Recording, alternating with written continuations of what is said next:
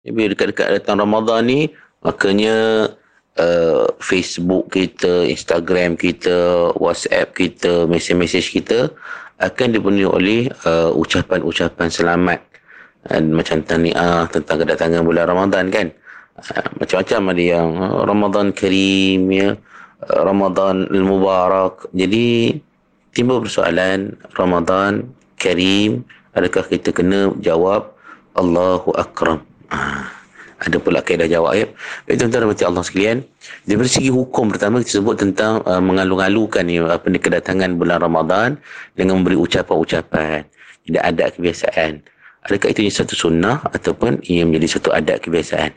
Baik sebenarnya sebagai ulama ada mengatakan bahawa itu adalah satu sunnah yang mananya mengalu-alukan kedatangan ya, bulan Ramadan. Sebab Nabi sendiri beritahu sahabat dalam hadis sahih riwayat Imam Ahmad ya sungguh telah datang kepada kalian Ramadan telah bulan yang mubarak. Nabi dia macam bagi semangat tentang peringatan ya, kedatangan Ramadan.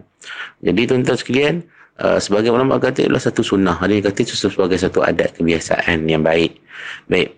Ucapan sebenar yang menghampiri sunnah ialah uh, berdasarkan kepada hadis Nabi yang kita sebut tadi ialah kita ucap ya, uh, Ramadan al-mubarak ataupun uh, bulan mubarak mana-mana mubarak, mubarak maknanya yang diberkati. Ha, maksud yang diberkati, berkat barakah ni dalam bahasa Arab maksudnya apa dia? Khairun mamdud ataupun thubutu khairi ilahi fi syai' mana khairul mamdud? Khairul mamdud mana kebaikan terusan berpanjangan. Ataupun thubutu khairil ilahi fi syai kekalnya kebaikan Allah taala pada suatu perkara.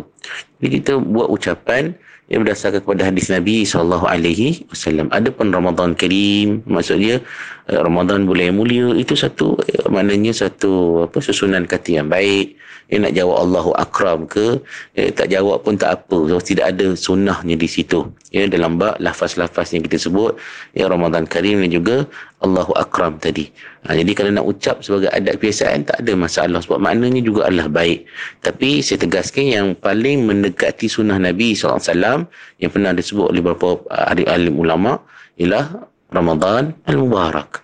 Ha, tak ada jawapan macam kena macam Assalamualaikum Waalaikumsalam. Ha, kalau sebut gitu itu pun balas juga balik yang doa kali moga ya Allah Ta'ala panjang umur kita beri kesihatan tubuh badan ya agar kita diberi rahmat peluang kekuatan untuk merebut pahala amal ibadat ya, sepanjang bulan Ramadan dengan ya, melakukan puasa dan juga amal-amal sunat yang lain.